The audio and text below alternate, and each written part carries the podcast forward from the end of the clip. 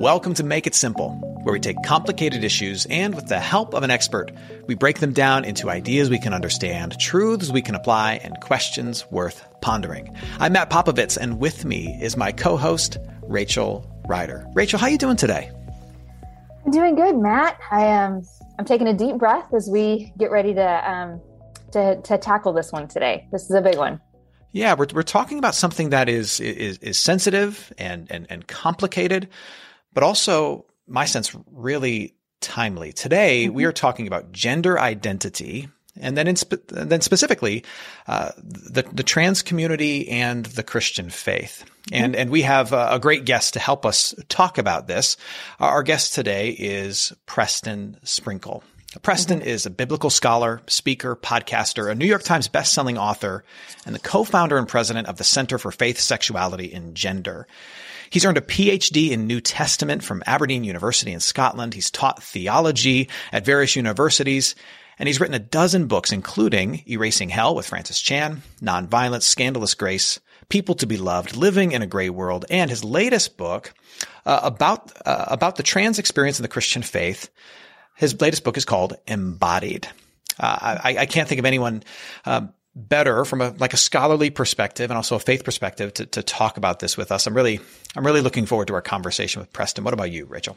Oh, absolutely. And um, if you've ever, you know, anybody could just Google him, and he's got YouTube videos and a lot of things out there of um, having conversations about this, and they're all just filled with grace and kindness and um, knowledge. And so it's really, I would encourage anybody who wants to learn more um, about him and the work he does to check that out. But um, I also come to this, and we've talked a lot about this separately, just with um, some hesitance and some anxiety and some tenderness because it is so, it's just in our culture. And here I am, I'm I'm a woman married to a man, and what I I believe is considered cisgendered, and it's like, who am I? to have this conversation and why is it good for us to have this conversation so i'd love to hear your thoughts as uh, before we get into it yeah you know i, I you know I, I, have to be uh, to be um, honest about the fact that you know we're going to talk about something because you know you know Preston is not himself personally a, a member of the transgender mm-hmm. community, neither am I, neither are you. So we're going to be talking a lot about people who who aren't going to be directly represented in this conversation, and so we have to be really sensitive to that fact that we're going to talk about other people's lives and other people's mm-hmm. experiences. So we want to just recognize that that that in and of itself is is is sensitive. Um, and we also just want to recognize that this is incredibly complicated. You know, it's it's it's not only a very personal thing for people to wrestle with uh, if they are if they identify as transgender or non-binary or, or, or genderqueer, which is one of the, the, the terms we'll talk about mm-hmm. in the mm-hmm. interview with Preston. Uh, but it's also been very much politicized, so it's it's rife with political intensity, but all, it's also a theological conversation, and, and so it, it is it's just heavy and it's a, it's a hot hot button, but it's also very, very sensitive for so many people. Mm-hmm. And so, and so for those reasons and more, you know, I, I come to it with a sense of like deep responsibility to make sure that we, we have a, uh, a really, a really truly helpful conversation. And I imagine you're feeling a lot of the same things, Rachel. Absolutely. Absolutely. And I, I get the idea that, um, this is more in our community, more in our culture than it's been in a long time, at least as I've ever been aware. And I don't know a lot. I just know what I've seen from like pop yeah. culture or through politicized. But as somebody who loves the Lord and who is deeply loved by God, I want that for others. And I just feel mm-hmm. um, that I've missed the step. I've, I've misstepped. I've misthought, and I want to do better. And I want to love better. Um, and this is a community that I want to love better. Yeah. Uh, so I'm hoping just like understanding um, from somebody like Preston will help lead to that. Yeah, and and that and that really is our, our ultimate aim in this is not mm-hmm. just un, not just understanding, but but uh, but a greater love uh, yeah. for for for for people in the LGBTQ community and the journey that they're on. How how can we understand them better, uh, but also love them love them more effectively. Even as, you know, someone, someone like me in my, in my position, you know, who holds to what I would say is a, a biblical and an orthodox view mm-hmm. of, of, human sexuality and, and human identity. Um, how can I, how can I hold to that, but also, but also love people who, who, who are identifying as something kind of maybe outside of that? How, how can I, how can I love them as best as possible? You know, yeah. and there are some, as we've wrestled with having this conversation, who've, who would push back and, and say, you know, we, we really, we don't necessarily have a right to have this conversation because we're not a part of that community. And I, and, and, and I, and I understand that position, although I don't uh, obviously agree with it, but I understand it. I'm sensitive to it. Mm-hmm. And, and so we're going to try and approach this conversation with Preston, uh, with, with, uh, with seriousness and care. But also I would say this, I, I would say that, that what's interesting about the conversation around gender identity and, and the trans community is that it, it, does affect things that do belong to all of us and, and are a part of everyone's story because it's talking about identity. It's talking about what it means to be male, what it means to be fam- female, what it means even to be a person. You know, th- those are truths. Those are ideas that, that belong to all of us that belong to all of us. And, and as we perhaps as a culture change our understanding of those things, that has an impact and an effect on all of us. So there isn't, there's an aspect of when we talk about the T in LGBTQ where it intersects with all of our stories, all of our lives in a way that perhaps the, the other aspects of that, that alphabet maybe mm-hmm. don't. And so, and so that, so, so I want us to be mindful of that too, that there's a vested interest in this conversation for all of us not just in, in not just in how we we love the people who are on this journey or in that community. So, so so we're taking all that and we're bringing all that yeah. into this into this conversation with Preston. So so what do you say, Rachel? That we we don't we don't uh, we we don't spend any more time talking about this conversation, but we we instead just dive right into it. What do you say, Rachel? I'm excited. Let's do it. Preston, welcome to Make It Simple. Thank you so much for sitting down to have this conversation with us today. Yeah, thanks for having me on. You know, it's it's something that um, that I wanted to to talk about with you for some time, even before your your your book Embodied uh, came out. Um. And and yet, as I do, I'm I'm mindful of the fact that I come into this conversation with some with some heaviness. Mm-hmm. Um, you know, this is this is a a sensitive and and um, complicated conversation. Um, what in your mind makes this conversation so difficult to have? That's a great way to start. And um, before I say anything, I just want to acknowledge that you know I don't identify as trans. I've never experienced gender dysphoria, um, and so anything I say is is always going to be incomplete. And whatever I say, uh, hopefully, will be helpful and, and informative on some level. But um, there is no replacement for just sitting down and you know talking to and listening genuinely listening to somebody who does identify as trans or, or is experiencing gender dysphoria. So I, I, think the difficult there's several ways i can answer that. I think number one the topic has been very politicized. And so many people christians and non-christians when they think of the trans conversation they often view it through the lens of you know well what did ben shapiro say or what did cnn say or mm-hmm what's the latest law or trans people in athletics you know like we we will typically have this lens that is you know it's there. The politicalization is not unimportant but it, it does represent a really small piece of the much greater conversation. So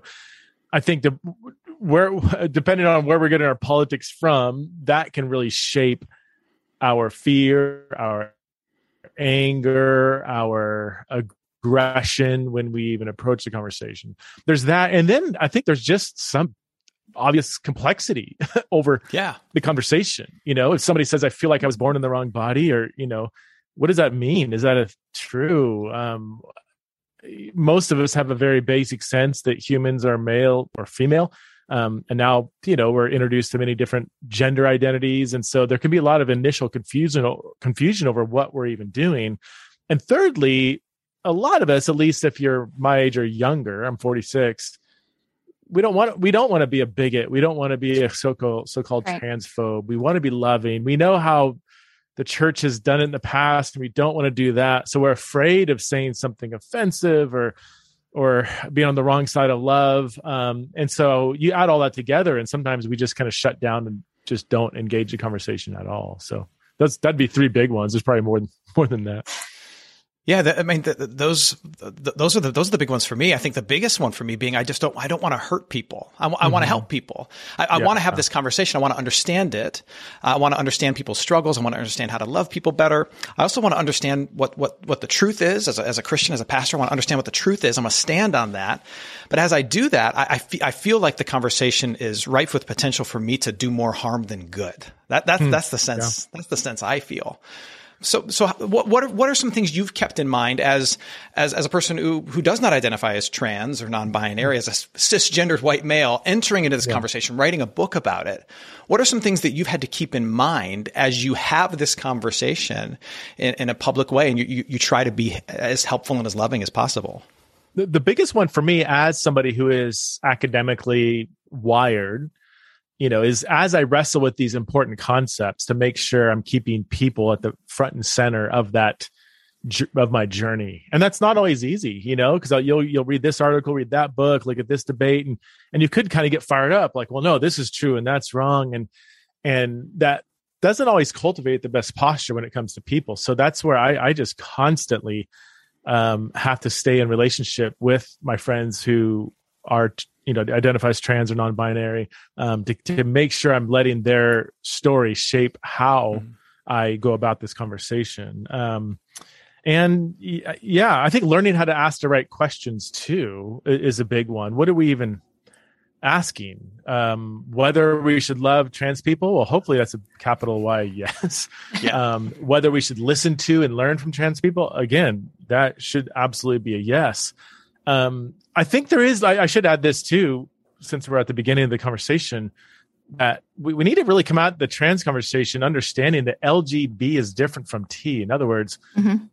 when we when we're talking about trans experiences, we're not talking about sexual ethics. We're not talking about same sex marriage. Like, you know, I, I remember I just talked to a mother a few weeks ago whose son is transitioning, and you know, she was very flustered and and kind of you know just like just upset and not in an angry sense but just like you know just really taken off guard. And and then she said you know i i i, I could have sworn my son wasn't gay you know and he dated girls and i think it was genuine and i just just doesn't make sense. And i said well what makes you think he is gay? And she said well he's transitioning you know he's trans. I said so? Like mm-hmm. there's nothing to do with being gay. Like some trans people are straight some are gay some are some non-trans people are gay, gay, some are straight. Like being trans has nothing to do with sexual ethics. In fact, there is no. If we even ask the question like, is being trans sinful? What does that even mean? Like, what does being trans even mean? It's ten people. What that means, you might get eleven different answers. So I think there's, yeah, learning how to ask the right questions and not assume that when we talk about trans identities, we're even talking about LGB stuff or sexual ethics. Mm-hmm. Yeah. Uh, Preston, I wonder if you have any insight on, um, first of all, like it just seems like gender identity and trans and this stuff is, it feels like it's everywhere now. It's in our culture. Yeah. Um, for the first time in my life, I have friends that have children that are wrestling with this. Do you have any insight as to like why it seems to be so pervasive in our culture right now, or why it's just come up and it's such a yeah such a topic? Yeah, there's so I'm gonna um to speed up my internet here. I'm gonna cancel my uploads. I was uploading some stuff, and I think it's bogging us down. Um, I yeah, there's there's there's two quick reasons I could give. Number one, with the federal legalization of same-sex marriage in 2015, a lot of especially older uh, gay and lesbian people who have fought for decades for that. Mm-hmm. That was kind of the final goal, and it's like, man, the federal legalization of same-sex marriage? Like and, and, i know christians were all up in arms over that at least some some were um, but look at it from their vantage point that that's a huge victory for yeah. for people who have been fighting for that for years. So after that a lot of older gay and lesbian people are kind of like oh, we're good you know? And it seems like we're being celebrated in most pockets of culture especially the most dominant areas of influence. Um not there is still bullying that happens but nothing like it was decades ago. And so, so with right. gay and lesbian people, the kind of the activism just was kind of not want to say over, but it was largely kind of it's it's succeeded. That gave way to now um, trans people saying, okay, well that's great for gay and lesbians. What about our our mm-hmm. rights? So that would be one reason why in the last now seven years the trans conversation has taken front has been front and center. But also there is let, let me say this there's almost two different trans conversations um, they overlap but they are actually quite different there's the older trans generation um, and then there's things going on among gen z mm-hmm. that it, I don't want to say they're in two entirely different conversations. They're still mm-hmm. under the broad umbrella of trans, but they are very, they are quite different. There's a lot of differences happening. Um, and without getting too deep in the weeds, um, older trans people typically grew up experiencing debilitating gender dysphoria. Mm-hmm. Um, which is a very it's a very rare condition. You know, the DSM says it's 0.014% of the population would, would be diagnosed with gender dysphoria, which can be utterly debilitating. You can experience by the time you were three years old, two years old, even. And for most kids that do experience it, it, it does end up going away after puberty. But for those that it doesn't, it can be a minute to minute, hour by hour struggle just to put on your shoes in the morning, you know? Mm. Um, and so older trans people went through years of that and years of sometimes mental health therapy. And finally, after a long time of wrestling, they might have pursued transitioning old, you know, as a young adult, sometimes even an older adult. Um, that kind of trajectory is is a little bit different than a lot of younger people today. I mean, there's been I mean, to, to say the numbers have skyrocketed would be an understatement. Um, there's, well, to put it specifically, there's been a 5,000% increase among teenage girls identifying as trans in the last 10 years. So, I mean, a hockey stick spike. Uh, that that comes from the UK, but any Western country, there's there, we're seeing an ex, an absolute explosion of young teens identifying as trans, or not typically trans. It would be non-binary, gender queer, gender fluid. Mm-hmm. Um, and so it has raised a question is there something in the social environment that is playing yeah. some role because for most of these teens uh, most a lot of these teens they didn't grow up experiencing the kind of childhood debilitating gender dysphoria that some older trans people did um, there does seem to be a a a rush that might be a little too strong in some circles it is a rush um, toward transitioning cross-sex hormones puberty blockers and so mm-hmm. on um, and that's something um, is making a lot of people nervous. In fact, the people who are most nervous about the quickness with which the explosion of teens identifying as non-binary trans and the rush towards transition transitioning the two groups of people that are really nervous about that are lesbians and older trans people. Mm-hmm. um and they're probably for somewhat different reasons but um that so so i think the social question with younger trans people that that's not that didn't really exist for older trans people. There was no social like motivation for right. identifying as trans. Like that just that was not a thing. But in some if you're in a more progressive environment and i this these are this is a quote from a friend of mine who is now she identifies trans and detransitioned as a 21 year old she said you know i was a white straight girl cis girl and it was bad to be that in my mm-hmm. environment mm-hmm it's almost like the kind of persecution and bullying or just negative view of LGBT people that a lot of older LGBT people grew up with. It's almost like in some contexts that's completely flipped around to where now not being that can be viewed as well you're just part of the oppression of you know um, sexual and gender minorities and so on sure. so there's just a lot of lot of social complexity that is playing a role in when it comes to young young people in this conversation. Sorry, that that's a long answer, but it's no. actually I actually made it brief. no, because it raises lots of questions. I'm sure. Sure, it's complicated. Yeah. yeah. So, Preston, walk us through. Let, us let's, let's maybe back up a little bit and and um, uh, define define some terms at least for this conversation. Um, sure. Uh, what what's the relationship in, in your in your view as you present it in embodied your your book um, what's what's the relationship between like biological sex and gender? Yeah. First of all, that's the most important question to, for the conversation. Um, I always ask, I always when I talk about this, I always ask people, how many genders are there? And the room kind of looks a little nervous, like, uh, pretty sure it's two, but the fact yeah. that you're asking the question makes me wonder. And that's what fact, I thought. I don't know. yeah, no, yeah.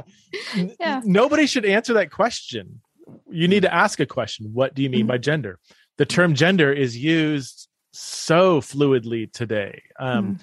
let's quick historical overview up until the late 60s early 70s sex and gender were used as synonyms which mm-hmm. is whether you're male or female and there's two options male or female uh, that's your sex that's your gender they were used interchangeably in the wake of the 70s, though, then you had, uh, you know, the the concept of gender began to be viewed as a as a related but somewhat separate thing. The most basic definition of gender, when used in distinction from sex, is the psychological, social, and cultural aspects of being male and female or female.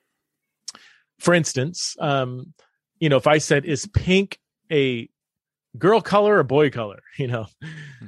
we're going to say, well, it's a girl color, but the color pink has nothing to do with biological sex. Right. It has to do with how the majority of females have tended to maybe dress or whatever in a certain culture at a certain time period. Interestingly, 100 years ago, pink was considered masculine and blue was considered feminine. If you had a baby girl, you would 100 years ago you would put her in blue. If you had a baby boy, you put him in pink. But then now, for whatever reason, it's it's flipped. Um, well, that that you know the the association of pink with femaleness and blue with maleness that has to do with gender, this psychological, or more specifically, the cultural and social aspects of being male or female. If I said, you know, is playing American football masculine or feminine, you would say masculine. Well, again, the sport has nothing to do with biological sex intrinsically. It just has to do with how many some members of a particular biological sex might, you know, resonate with. So, so there is some people get upset separating sex from gender, and and I understand that. Um, but there is at least some helpfulness in understanding cultural phenomenon phenomena that arise around these kind of gender stereotypes and just the raw nature of biological sex. So, so yeah, today, um, oh, so so gender. Okay, I'll I'll I'll, I'll keep it simple. It's too late, right? Um, gender can there's like three subcategories of gender: gender identity, gender roles, and gender expression. Gender expression, how we dress, our mannerisms, our interests. Gender role, how society assumes men and women should act you know 50 years ago is like men were the breadwinners women sit at home and these are the assumed roles that a male or female would have. And then gender identity which is the most important for our topic is one's internal sense of self as male female both or neither. So understanding the difference between gender identity and biological sex is the starting point for understanding the trans conversation. Because trans identified people would say okay i might be biologically male or female but my gender identity is fill in the blank. I mean, there's dozens, if not hundreds, of different mm-hmm. possibilities they can mm-hmm. choose from. And that just refers to their internal sense of self as male, female, both, or neither. And that raises the question of what does that even mean? Is that a legitimate category? Are we just making stuff up? Is it a feeling? And that's yeah. a whole another labyrinth we can wander into. well, you know, uh, building off of what you're saying, Preston, you know, it, it seems to me that that that culturally we we're living in a moment where there's this move to say that that I that my identity, this internal reality that I that I have, norms my biology, my physical reality. That that, yes. that what I feel on the inside is is the is the primary factor of who I am over and above my my physical reality. Um, and, and, that it's the it's the primary driver in my understanding of self, the, like my mm-hmm. internal my internal reality of who I feel that I am. Um, yeah, you're a New Testament scholar. Uh, just you know, you're you're reading an understanding of Christian scripture. What's the sense from scripture of of of when God looks at us, yeah, and he and he talks about who we are, and mm-hmm. he identifies us. What, what what does he see as as as as primary in terms of determining yeah. our identity? Does he look at our um, our self perception internally? Does he look at our primarily our biology? Is it a mix of both? Like, how does mm-hmm. what does he look at when he when he defines yeah. us? First of all, that's a great way of framing it. Um, and the way I've framed it is similar to you. Is in in the book, you know, I ask a leading question: if someone's internal sense of who they are conflicts with their biological sex, like they experience some incongruence here, then which one are they?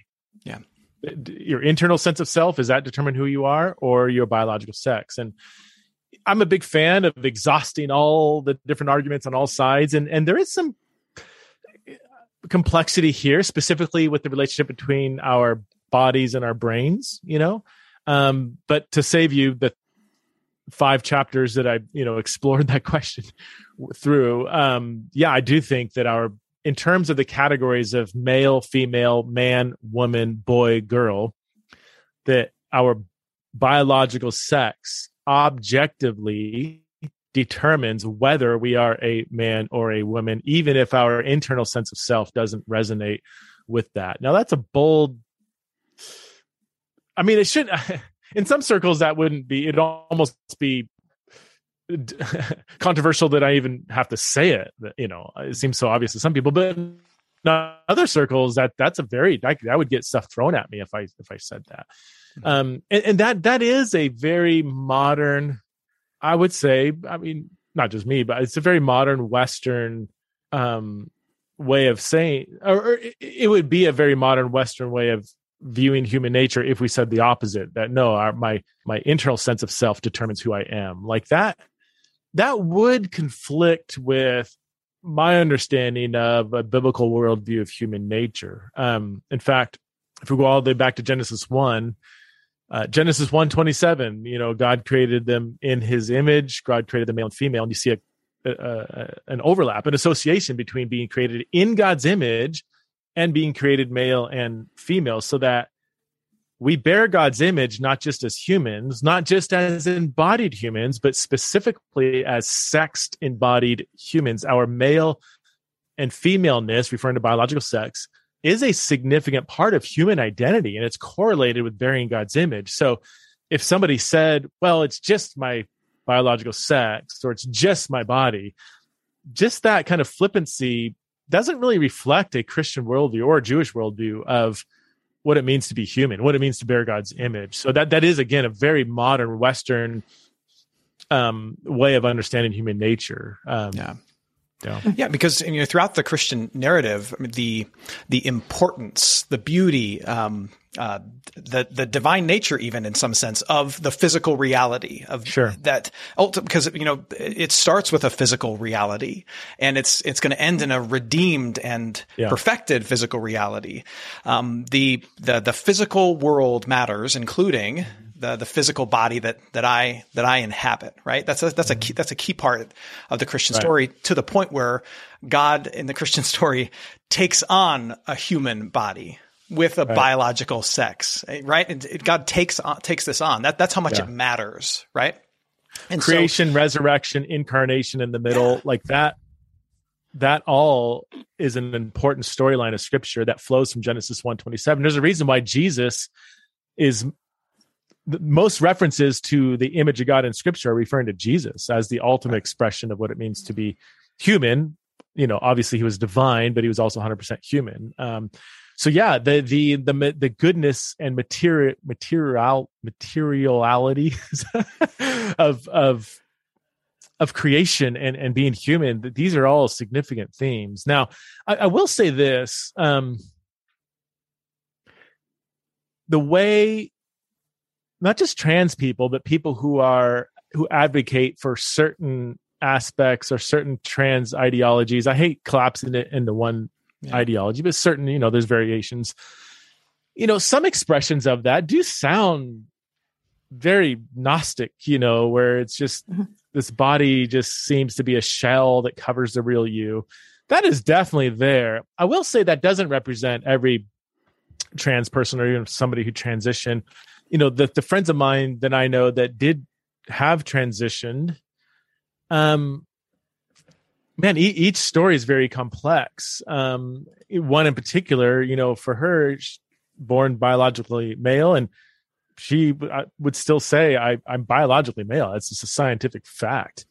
But you know experienced debilitating gender dysphoria went through every kind of therapy tried everything but from her vantage point, after years and years of struggle, um, she was either going to commit suicide because she couldn't stand to wake up another day or transition. And even there, she was, you know, 70, 80% sure that this is the right thing to do, but he wasn't like bold, isn't an activist, is just saying, I'm trying to survive. And yeah. the last six years, you know, post transition, she's very little depression, very little anxiety, no more suicidality, no more gender dysphoria now that that's not an ethical or theo well, it's not a theological or philosophical argument, but that that is the relational side. That's like, man, while there are some kind of proto or neo Gnostic expressions of certain trans ideologies, for some it's just a practical. I don't know what else to do. Yeah. Um, so I think it's important to that there's a lot of complexities within the greater conversation. Yeah, and I was I was thinking of um, uh, Christina Beardsley, who is a uh, a, a yeah. trans uh, a priest. I think I think in the Anglican Church. I, yeah, I know she's in the yeah. she's in the UK, and uh, you know, hearing hearing her talk, I get a sense from her that that that her transition to to being a female, to being a woman, is is part of her. She would say it's a part of her high view of her physical self. Yeah. because it's about, I, I care about my body so much that I want yeah. it to be in congruence with my internal reality. Right. I, am not, I'm not seeking to, I didn't transition my physical, my physical self because I have a low view of it. It's because it matters so yeah. much and I have such a high view of it that, that I want to transition yeah. that. So I, so I do think it's important to recognize that, that not, not everyone in this conversation has, as you said, kind of a Gnostic view. I think it's really important to say that there, that there is, there, there are those who, who can say that they're, they're motivated out of a high view of the physical world. Yeah. To, to, That's to a great. Sense. You're the first, first first person I know to reference Christina Beardsley, who I've had conversations with, and extremely thoughtful. Uh, has a yeah. PhD in theology, I believe. Um, and yeah, in her book, she references that that's it, it's really out of, out of concern for the body that I want it to be congruent with my mind, and and that you know. I'm a huge fan of not strawmanning argument. Like, what is you know the best because I do hold the view, and I've talked to Christine about this, you know, and she she really liked my book except for that part. You know, like why why I don't understand how you say it's you know ethically not permissible to transition from your viewpoint and you know my pushback well i gave reasons for it. it's not like i just pulled that out of my back pocket and just flippantly said it but um uh the, the best counter argument is if you believe in something like the fall which we all do as christians or should, then could it not be that somebody's brain, for instance, wasn't as touched by the fall as their body, so that their brain is actually a more accurate description of who they are than their body, so that it's out of a high, like you said, a high view of the body that I want my body to align with my hmm. brain. Now, that assumes that our brains are sexed like our bodies are. And that's why I wrote a whole chapter exploring that um, possibility, which I don't I don't think brains are sexed dimorphically like the bodies are our bodies are but um yeah at least we can appreciate there there are certain strands of trans ideology there's certain ways in which trans people have reflected on the human body that are, are more thoughtful than others even if i yeah. ultimately would would disagree Preston, I want to preface this question just again by recognizing that um, that I, I, am not a trans person, and this is a much easier question for me to ask than it is yeah. for people who live this story to answer. Mm-hmm. So, but but but I, but I but I but I think it's an important one to ask. You know, we, we talk about the the lack of congruence between my internal reality and my physical reality, and so uh, the the journey that many have chosen to take, um, who feel that disconnect, is to change the physical reality. Mm-hmm. Why is it that that seems to be the overarching choice that's made? If if if I there's a disconnect between my internal reality and my physical reality, the way to rectify that is not. I don't I don't hear many people at least today talking about. Well, I need to change the internal reality. Yeah. to make it in alignment with my physical reality. Instead, what we, yeah. we what we the conversation is about changing the physical to match the the yeah. internal. Why why why why is that the path that we, we seem to go? That's a gr- another great question. Um, and I think if you ask an older trans person that versus a 15 year old trans non-binary person that, you might get two very different answers. Um, one response to that would be would be ideologically that some people do believe that their internal sense of self is who they are, and if anything disagrees with that, that needs a change, not their internal sense of self. Um, so, so one and that would be a primary worldview within a large swath of the medical field that's involved in this conversation um, where somebody you know s- simply says i am trans i identify as such and such then that identity is sacrosanct. It's protected. You don't question that. Like if anybody says they are X, Y, and Z, that is who they are. That that that is a very specific worldview that again I would have problems with, serious problems with. But for somebody that has that worldview, that's the starting place. If if this is who you say you are, you are that. Everything else needs to change. If people don't agree with that identity, identity, you need to get rid of those people. Um, if your body disagrees with that, we need to change the body. Everything's kind of like is, is wrong if it doesn't agree with that verbal identity. Um, another reason why people would hold to what you're saying, like why not change the mind, not the body? Uh, for some people, they did try for years and years and years, and it just yeah. didn't work. Again, I've got friends that went through every form of therapy, and this debilitating dysphoria didn't go away. So it's really more through pragmatic reasons, not so much philosophical, but pragmatic, saying, I don't know what else to do.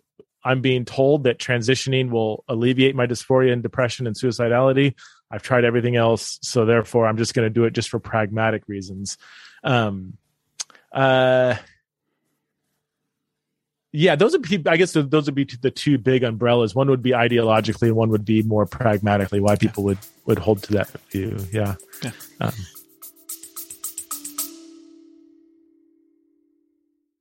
our kiddo definitely has big emotions and part of it is that you know those tantrums were lasting for a really long amount of time like way above what i think Sometimes they say hours. i mean yeah they were just yeah. so long so i think for sure with some of the techniques like the light switch which was one of the first things we learned with you guys the duration of those immediately started to cut down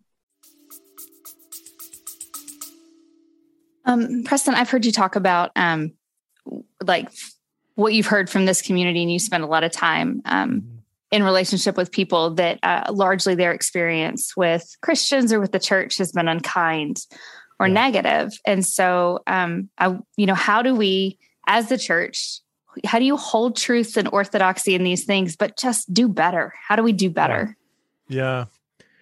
it's a great question i mean where do i want to start I, honestly, when it comes to the trans conversation, I don't, I think most Christians, non trans Christians who might have a problem with the whole trans conversation, if I was to ask them to articulate a solid biblical anthropology, I don't, I don't know if they would be right. Right.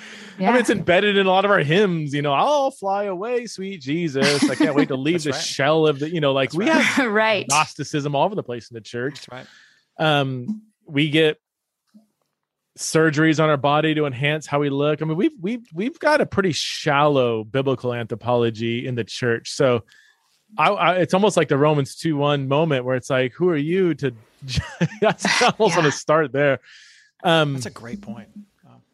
I, so I think having that humility that hey, there's a lot there's a lot of gaps in our knowledge that we need to admit.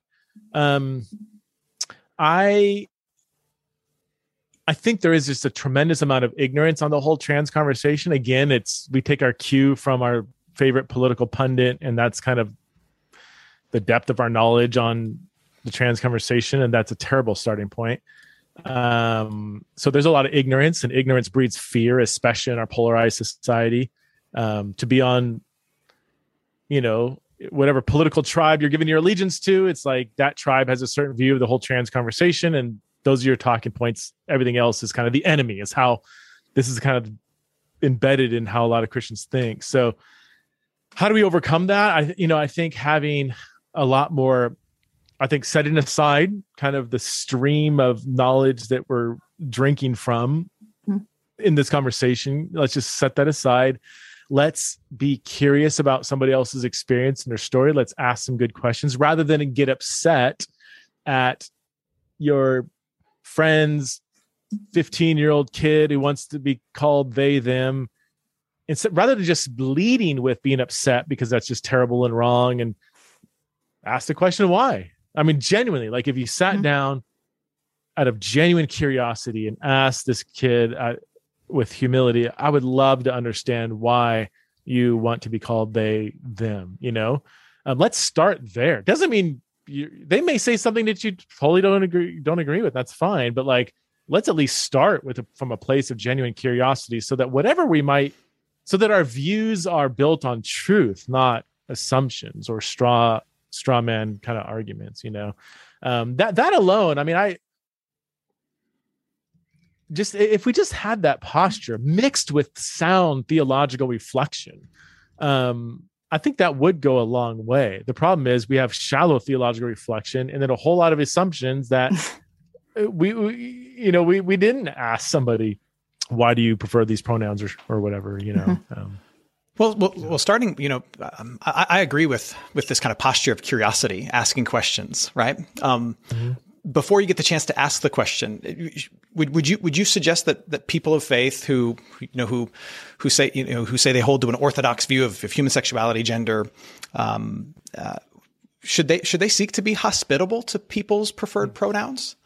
Yeah, is that is, is that is, is, that a way to is that an entree into a conversation and yeah. a way to show respect and is that is that a way to love our neighbor or is that make the is that just give in to yeah. what many Christian people see as a problem? That's a great. It's a great question. It, it's obviously a hot question, and uh, like I'll, you know, I wish I had an hour um, yeah. to unpack the pros and cons of different views and everything. So let me just say, there's really good people on both sides of this. There's good arguments that we all need to wrestle with. Nobody should either say yes, use pronouns, or no, don't use pronouns too quickly. Like truly try to understand some of the concerns people have on both sides. Having spent quite a bit of time in that uh, debate dialogue. Um, i do land on the side of for the most part i, I think I, I, do use pro- someone's preferred pronouns. Mm-hmm. uh, as a way you use the phrase hospitable to meet somebody where they're at to be hospitable to um, to be incarnational. Um, and the biggest pushback is well that's you're lying to them. You're you're feeding into a a lie. You're or the more crass way of putting it and i don't like the way this is put but you're you're encouraging delusion and that, that mm-hmm. word is not helpful at all but that that's how it's sometimes framed mm-hmm. um i don't again if you ask the majority of trans people um you know if i use your pronouns does that do you automatically think that i agree with everything you believe and i've i've, I've taken informal surveys on this the overwhelming majority is like well no I, I probably assume you don't agree but wow. You want to be in a relationship with me and you're willing to honor my pronouns you know? Um so i, I don't i don't think it's necessarily lying. And, and language is so flexible. Like if i mm-hmm. and this is a you know not the perfect example but if i invited my british friend to a, a game of football and i show up with shoulder pads and a helmet and he shows up with a, what i would call a soccer, soccer ball, ball yeah. who's going to give in? You know it's like there's language is complex. And it's as i call you know shared social space where two people with different worldviews are coming together and trying to relate to one another. Sometimes we're going to have to use the language of somebody else's worldview. Sometimes they might have to give in. So when it comes to the trans conversation for most trans people pronouns are a huge deal. And if you're not willing to use their pronouns there is no hope of any kind of relationship. So as i often say cynically if you don't want any trans people in your life, like you just don't want any trans people in your life, then yeah, don't use their pronouns and you will guarantee no trans person will ever want to be around you. Um, my one exception though, you know, when it comes to parents with younger kids, younger meaning let's just arbitrarily say under 15.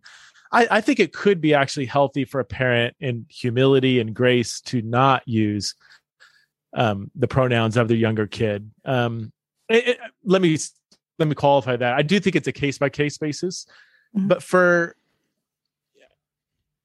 pronouns are a form of social transitioning, and sometimes if a if an authoritative figure, a parental figure, is affirming that social transitioning, that can not always does, but can play a role in nudging them further down the road towards hormonal transitioning, surgical transitioning.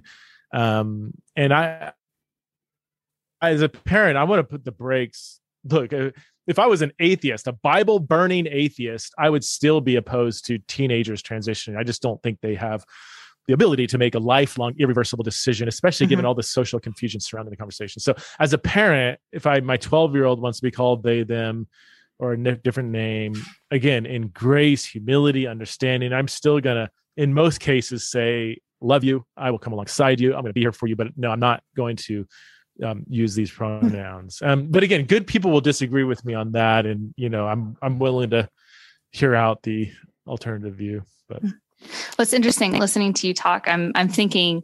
I think I over prioritize. I, I, think it's good to wrestle with these things and ask these questions, but I mm-hmm. think I've made it more important what my opinion is. And and instead of saying like um, I'm going to come first with my thoughts and my opinions, and I'm going to stand on truth, it's about relationship.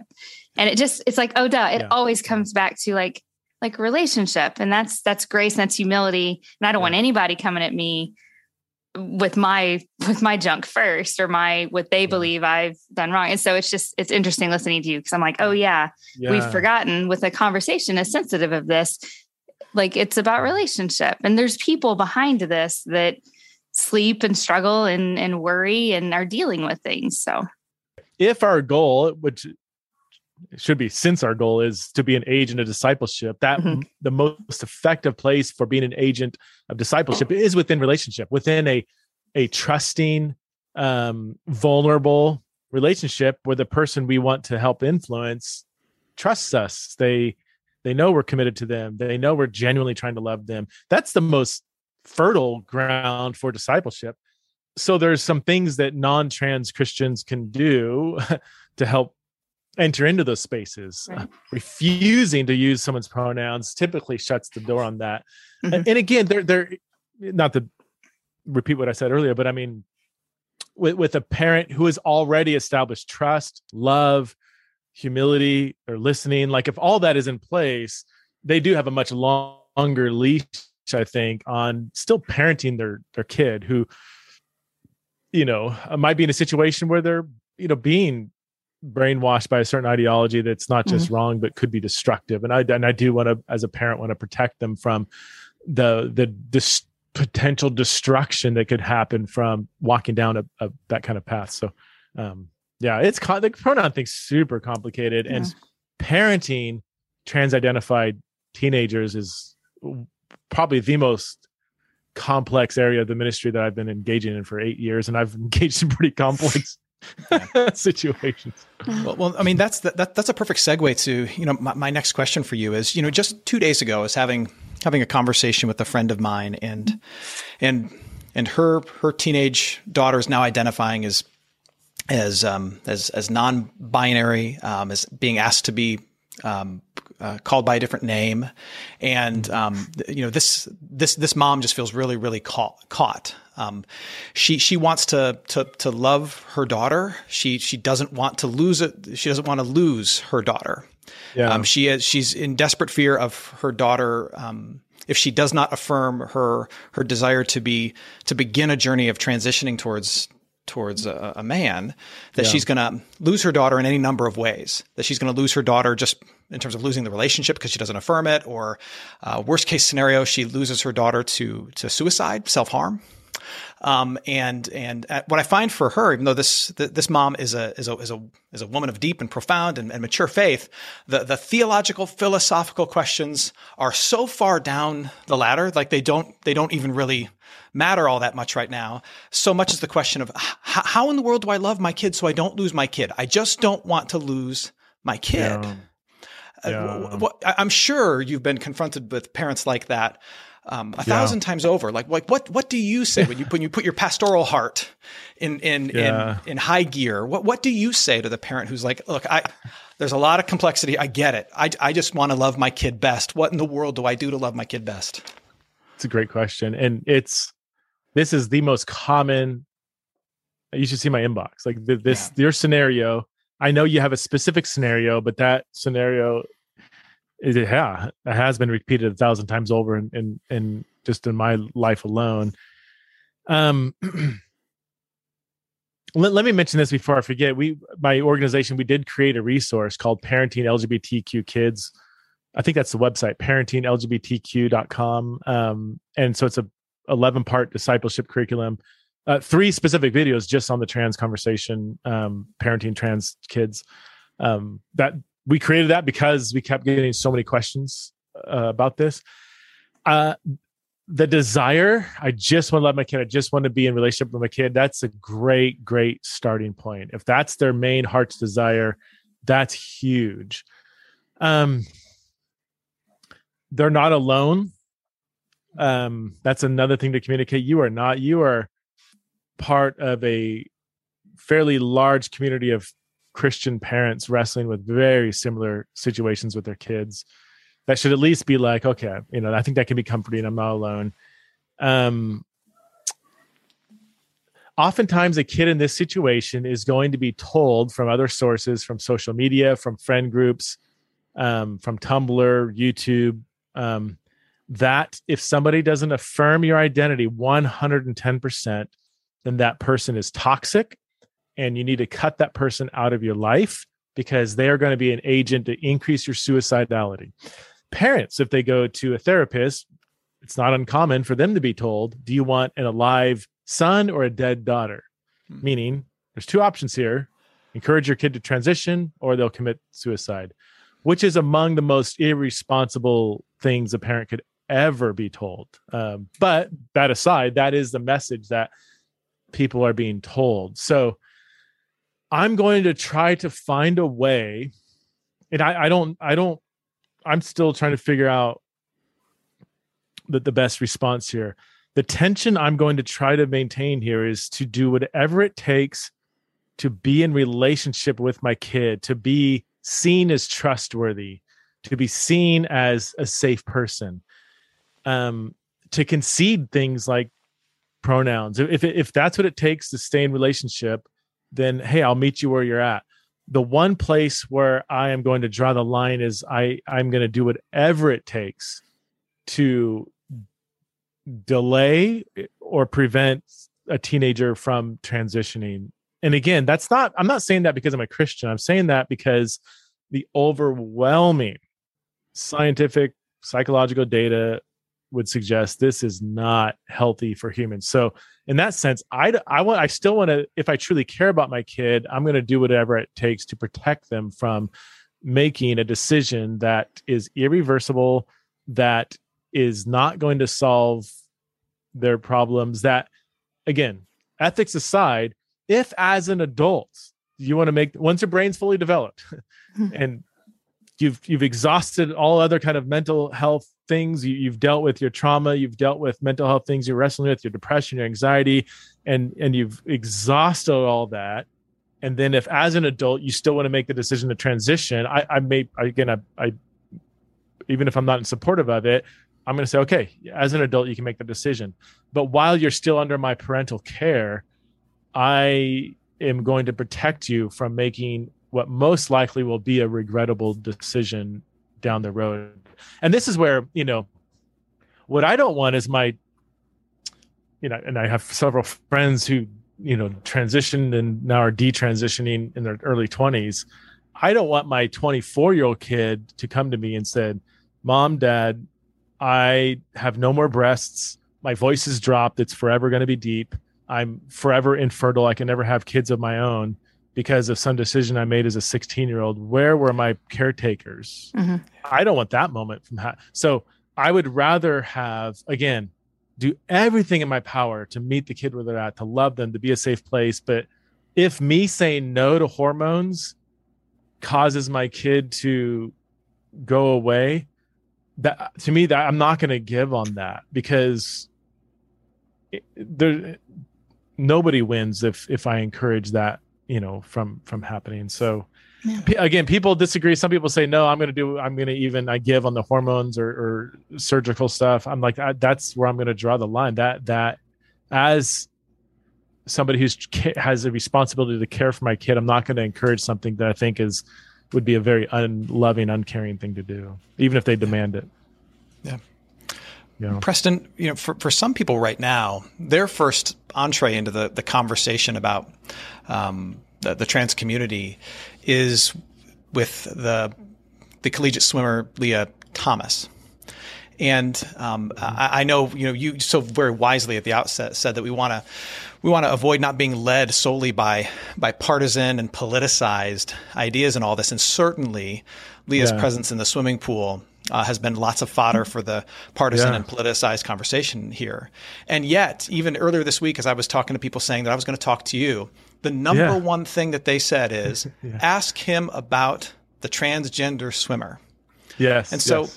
and, and, and, and again, I don't want to play into that, but for many people, that's, no, that's no, really, no. that's really their entree into this conversation. Sure. Um, and so I, I did just want to like quickly get your thoughts as a person sure. who's a thought leader on this conversation in Christian community. Yeah.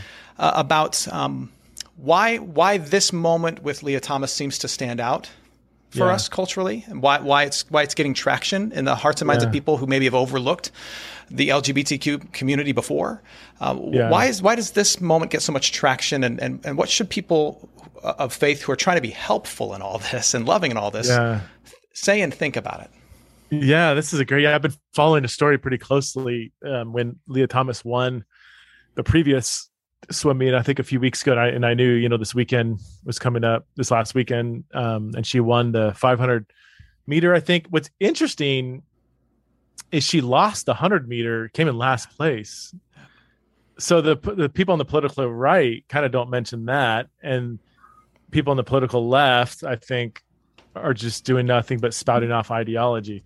It, it is a scientific fact that it really is. Like I, I know I'm not allowed to say that in 2022, you know, but, it's a scientific fact that if somebody goes through puberty as a male, that increases bone density, muscle mass, lung capacity, heart capacity, oxygenation of the blood. So even if they take cross sex hormones and their level of testosterone has gone down, um, that somebody who's gone through a biological male puberty has a physical advantage, all things considered. Doesn't mean every single male, biological male, will beat every single female swimmer. Uh, you know, the every single female swimmer in that pool would have kicked my butt and swimming. You know, I'm not I'm not a swimmer, but all things considered, it, it, there's a reason why feminists and lesbians and just people who are for women's rights are are are up in arms. So yeah, I I, I to, to be very clear, I think absolutely um, things like athletics should be segregated based on biological sex for basic scientific reasons.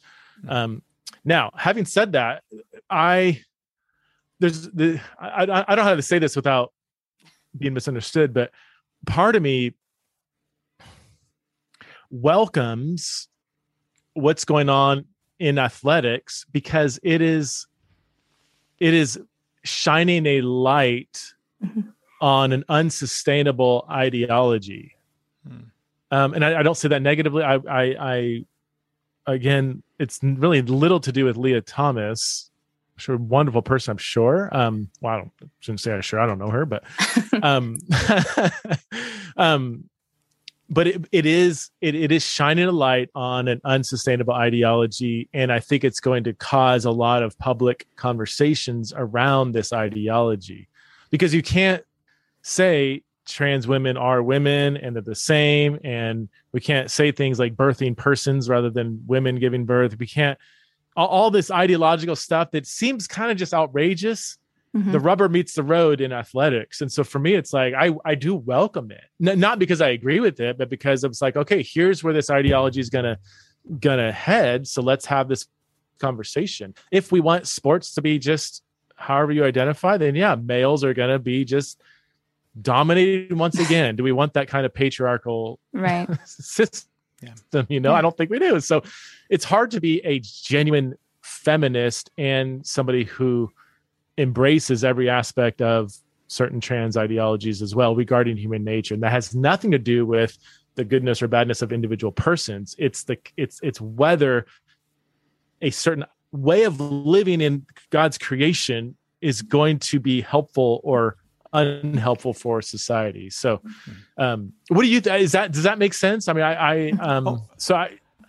Yeah. yeah. yeah, I mean, it makes. Um, I, I completely agree. It makes it makes total sense, and and I, I am with you. I, I I welcome the conversation that it brings. I just I just um I think we have to have it. I, yeah. I, I know we have to have it. I, I think the the the part of me that cringes is how we being you know yeah. people in my position you know people of faith who have uh, a little bit of influence, at least over their own congregation, Christians in general, I cringe at how we have that conversation. Yeah. And that's why one of the reasons I'm so helpful for your work, because like at every turn, you, you, you, you, you make the point to say, we need to have this conversation. But remember, we're talking about real people, real people, real yeah. people. Yeah, not only, not only like Lia Thomas is a real person, but the, the person who's overhearing you, who is struggling to understand who right. they are, is a real person in the room too.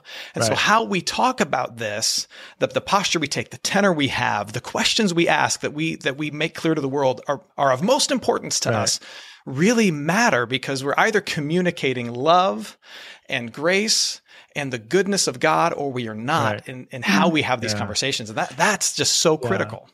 And let, let me add this too. It's really important for people to understand for every one biological male who is entering into female sports, you know, female only sports, for every one, there, there might be 500 maybe a thousand trans people, some of whom are suffering from debilitating dysphoria, are suicidal, who are under our care, who have received nothing but mockery and shame from yeah. the church. So, and this this is this is goes back to my first point when I said let's not read this whole conversation through these kind of clickbait news mm-hmm. lenses. Mm-hmm. I, I'm not saying that those clickbait situations, Lia Thomas and others, aren't real, aren't important. I think they're they're very, very important for the conversation as a whole. But if that's our only, if all we do is preach a sermon saying, you know, denouncing this kind of thing, there's tons of people that are going to be caught in the middle saying, I don't, I, I know lots of trans people who wouldn't even agree with that. They're like, no way a trans person should be allowed to be in, you know, uh, the, the, the sports world that's, you know, opposite their biological sex. So, mm-hmm um, if all we do is think that this represents kind of the trans movement and then we attack it, sure, a lot of people are going to feel attacked when they're not. That's not even who they they are. Yeah. So that, that's it's important to keep that tension in mind, not to diminish how that that one person out of 500 is this is this does bring up an important aspect of the conversation. Yeah, yeah, that's a really good point um, as we kind of finish up here, uh, I wanted to give you an opportunity. Um, if there is somebody who is trans or non binary listening, what would you say to them as they wonder, like, what is there a place for them in the church, or what what would you say? Man, I, uh, I, I, first of all, I want to say, what's your name? You know, like each person's gonna your story. Who are you? Um, because I, I, I can't make any assumptions about what mm. they need to hear, but we we we all need to hear you know god god loves you god values you. Um, you're not a mistake. Um, i'm sorry for any kind of shame and dehumanization you've experienced from christians. Um, sometimes christians are very intentional and very mean. Other times they are unintentional they say things that are hurtful but it's it is unintentional. Sure. uh, i talk to christians all the time that have huge hearts that would love to buy you a meal and get to know you but they still might say things that will be offensive not just largely out of ignorance you know? Um, so there's still hope for the church. Um, uh, I, I, would also say i mean um, uh, the, the people that i know that are that do identify as non-binary they, they have a really hard pro- a hard time with rigid gender stereotypes. Mm-hmm. oftentimes they don't resonate with you know, if you're biologically female, you don't resonate with femininity. You don't want to run around in a pink dress and pigtails. And and I just want to say, look, the creator God, the God who wrote the Bible, could care less what color you dress in. You want to cut your hair short, long, dye it blue, dye it purple. Like God, God does not care. He loves you as a human being. Um, and you don't need to be stuffed in some cultural driven stereotype and and that, that and i think if you're listening and you're non-binary you probably agree with that i want to say the bible agrees with that the bible mm. gives us a lot of freedom in how to express ourselves in terms of how we dress the interests we have so um mm. yeah that that's uh it, it might be christian culture who might that might feel oppressive but it's not the christian god or the christian bible that is a thing doing the the oppressing if, if you do feel kind of some oppression from these artificial gender stereotypes. Preston thanks so much for having this conversation with us. I, I really appreciate the time. Yeah my pleasure. Thanks you guys. Thank you. Wow. Yeah yeah rachel that was a uh, that was a that, that was a uh, a heavy but but I think ultimately really, really helpful conversation for me. What about you? Yeah, definitely. So a little bit behind the scenes, we had the conversation and we're recording this part a little while after. And I it's it's not often, but after a few of these podcasts, when I walk away, I just I was like, I just need to cry. I've got some feelings and some tenderheartedness, and I needed to go for a walk and get in some sunshine and just uh, cry, grieve a little yeah. Uh, yeah. for this community. Um, yeah, because I know I, I can. Oh, go ahead.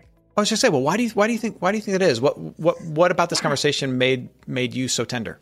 I've really been wondering. I think I I just get the sense um, that especially we as Christians have not done right by this community um, a lot. I, I think, um, and of course, you know, I can't speak for the group at large, but for myself, I can certainly say um, I've held some unloving opinions and thoughts, and just forgotten that we're talking about people that are struggling with real things and i just have such a tenderness for that um, that i don't want anybody to have to question whether god loves them or not yeah um yeah and so i think yeah, i think that's yeah. the that's the cry of my heart yeah, and it's you know you know no matter how you feel about all of this, right? You you can't you can't negate the fact that if you if you're a 19 year old who is going out in public, you know, declaring that they are now a, a member of the the opposite gender, mm-hmm. that that some you must be going through something deep and profound yeah. and difficult. Um, and then the process of, of, of of declaring that to the world or transitioning, mm-hmm. like, no, again, no matter how how how I or you or anybody else feels about whether or not that should or should not happen, that that has to be just a tre- like a tremendously difficult thing to walk through. And so to know that there are people who are walking through and wrestling with such difficult things, yeah.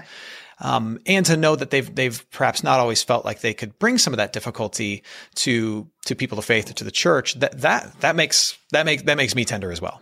It, of course. It, it really yeah. does because you know Preston talked about this how about how we're seeing so much of this wrestling with gender identity uh, or identifying as as trans or going into a transition uh, among among you know Gen Z, you know, like who right now like college, high school, right, middle school, and and and we're seeing a ton of of young people who are identifying as being on this journey, and so we have we have a lot of young people who are hurting, and it's it's already so unbelievably difficult to be a young person. oh, right. And then yeah. you you add this you add this on top of it, you know.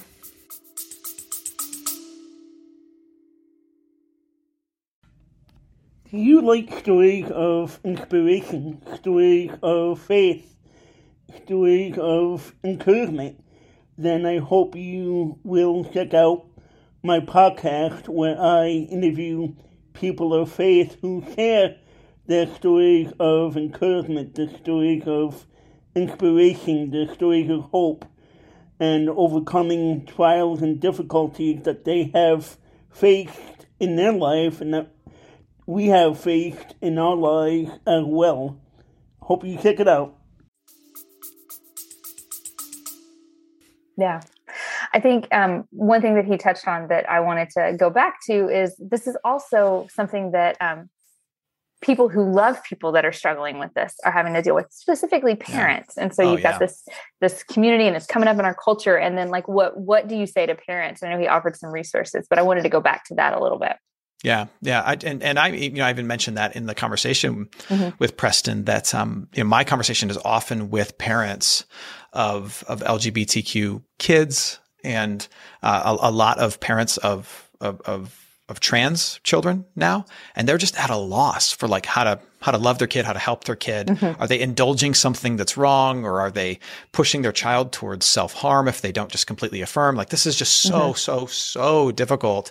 And I'm, I'm thankful for the the resource that Preston mentioned. They put together a website that we want to be sure to mention called parentinglgbtqkids.com. Parentinglgbtqkids.com. And if you if you go there, you scroll through, uh, they've put together uh, a bunch of resources on video uh, for you and others to watch uh, to kind of walk you through this with, with other parents of LGBTQ kids. Um, and um, hopefully, if you've got some parents listening who are just struggling with what in the world does it mean to, to parent my kid right now who's wrestling with this, uh, mm-hmm. uh, you'll reach out to them and, and have a good resource for you.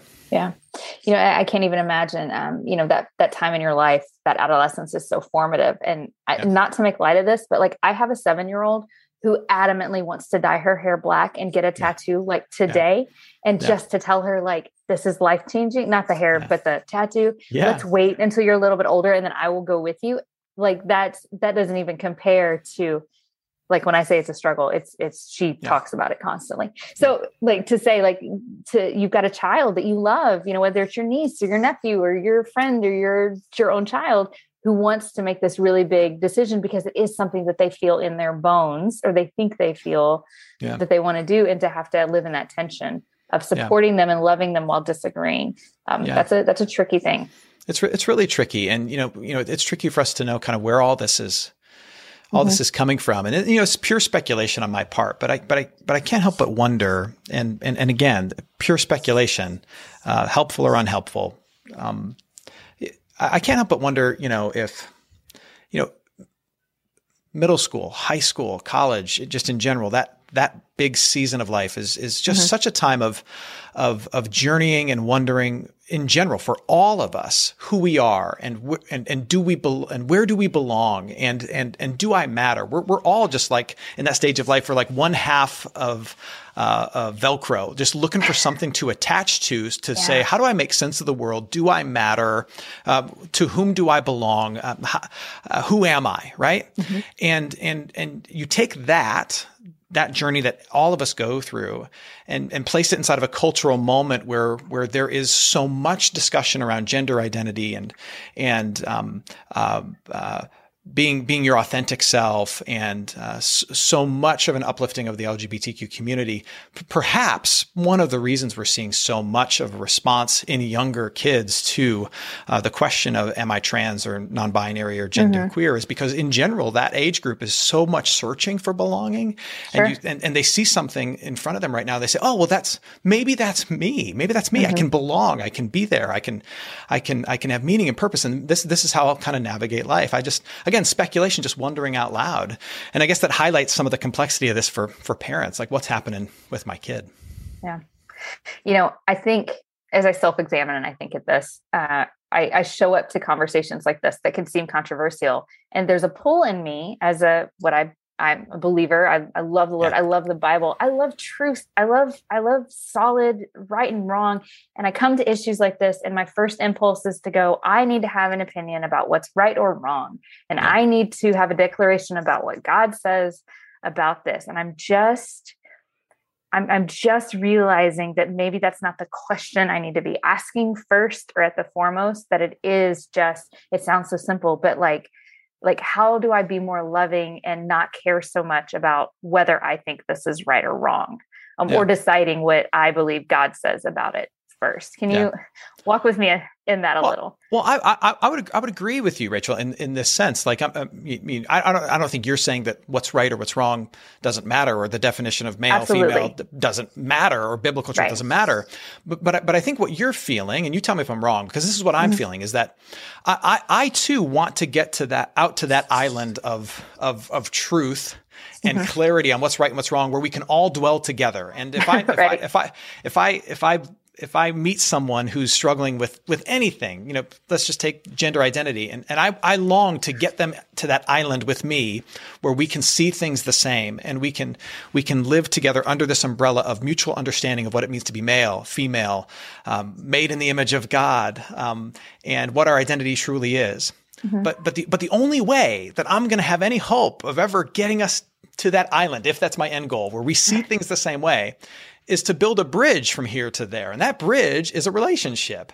That yeah. bridge is dignifying the other person, respecting the other person, humanizing and loving the other person. Of like, if I can't build that bridge where I, I demonstrate for you that like, I see you and you matter and you are loved and you're a real human being with real breath in your lungs and real blood coursing through your veins.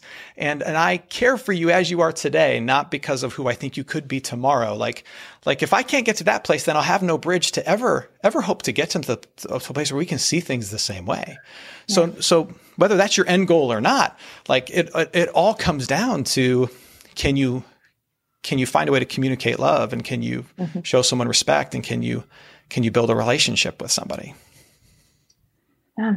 Oh, it's good. It's it's uh man, remembering and he kept saying this like being curious and remembering that we're talking about people. Yeah. Uh yeah. again, and I know we've said this before, it's like, oh duh. Just like, yeah.